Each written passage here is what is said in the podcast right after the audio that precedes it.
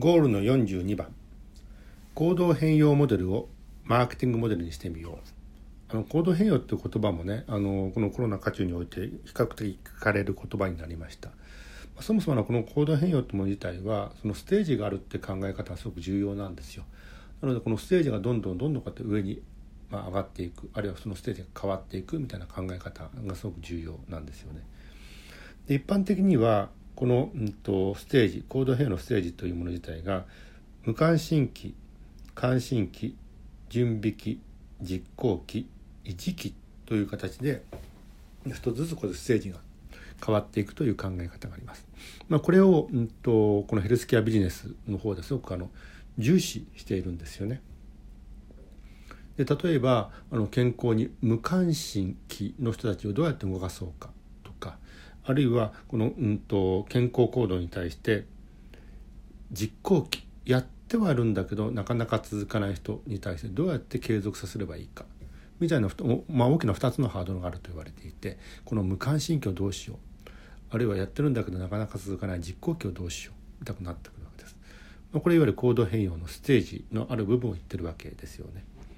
でこの図を見ていくと一番まあ上トップのところにトータルポピュレーション、まあ、全対象があってでこのトータルポピュレーションの中にある健康課題に気づいている気づいていない。ある健康課題に気づいていてその、うんと、対処方法の選択肢が分かっている分かってない。この対処方法が分かっていてでは実際に健康行動をとっているとっていない。その健康行動をとっていてそれが続いている続いていないって考えていくわけです。そうすると、まあ、気づいてない人たちっていうのがこれいわゆる無関心期になってくるし気づいているけど分かっていないという人たちが関心期。分かっているけどしていないという人たちが準備期。しているけど続かないという人たちが実行期。続いている人たちが維持期となるわけです。これはちょっと次のページでも詳しく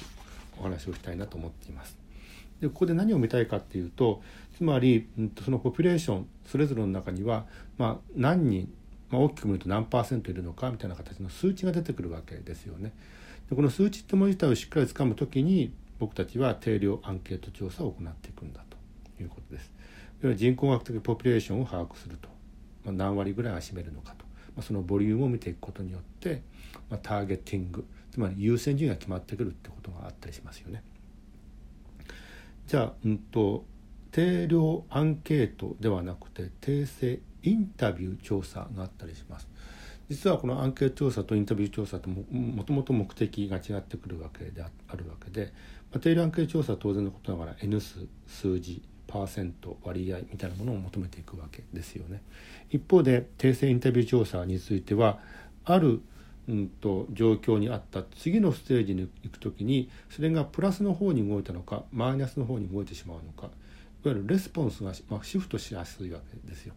そのレスポンスのシフトに対してプラスの方に移る、まあ、その理由って何？マイナスの方に行ってしまうその理由って何？あるいはこのままとどまってしまってもう動けないみたいなその理由は何？みたいな形のことを聞いていくのがこの訂正インタビュー調査になってきます。なのであの意思決定する時の例えば頭の物差しそして心の物差しってもみたいな状況をねそのステージの人たちはどういうふうに操ってるのかってことを聞いていくとなってきます。となったらもう数字で聞けるわけないじゃないですか。なのでインタビュー的に聞いていくということになりますよね。であのよくあのこの調査をしましょうと言った時にアンケート調査用紙で聞けていたようなことをですねまたあえてインタビュー調査で繰り返すみたいなことをする人たちがいらっしゃいます。これも明らかに間違いですよね。そもそも目的が違うわけなので今お話したような形で訂正インタビュー調査であるならばその意思決定の時の物差しとして何がどんな方にどれぐらい動くのかみたいなこと自体を確認していくこれがいわゆる定性インタビューのやり方です。となってくると結果この図から見えるようにですね、全体の人たちに共通するアプローチつまり行動行動変容ステージに限らず全対象に対してまあ、共通して行うアプローチがある一方で、うんと、それぞれの行動変容ステージごとに個別のアプローチをしていかなきゃいけないんだなってこと自体の理解ができるかと思います。まあ、この図はここまでのことなんですが、まあ、これがちゃんと,、うん、と精度、まあ、整理できていくとあのその後のターゲティングそして並びにアプローチっていうもの自体の、まあ、精度が上がってくるということになってきます。はいでは本文の方に行きましょう。ゴールの42番。行動変容モデルをマーケティングモデルにしてみよう。特定形心の質問表にある一風変わった質問とその回答の選択肢。質問。運動や食生活等の生活習慣を改善しようとしてみようと思いますか。で回答の選択肢が1改善するつもりはない。2改善するつもりである。おおむね6ヶ月以内。3近いうちにおおむね1ヶ月以内改善するつもりであり少しずつ始めている。4すでに改善に取り組んでいる。6ヶ月未満。5すでに取り組んで改善に取り組んでいる。6ヶ月以上。まあこれこそが行動変容ステージを問う質問です。運動と食生活を一緒にしておいていいのかとか1ヶ月6ヶ月とかのキャン設定でわかるのか。とか緻密性には欠けますがこの回答をもって行動変容ステージを1無関心期2関心期3準備期4実行期5維持期と振り分けます。ターゲティング発想的にはこの構造に人の意思決定の軸である心の物差しと頭の物差しの2軸を置きます。そこでアウェアネス健康課題についての気づきアグリーメント課題解決についての理解アクション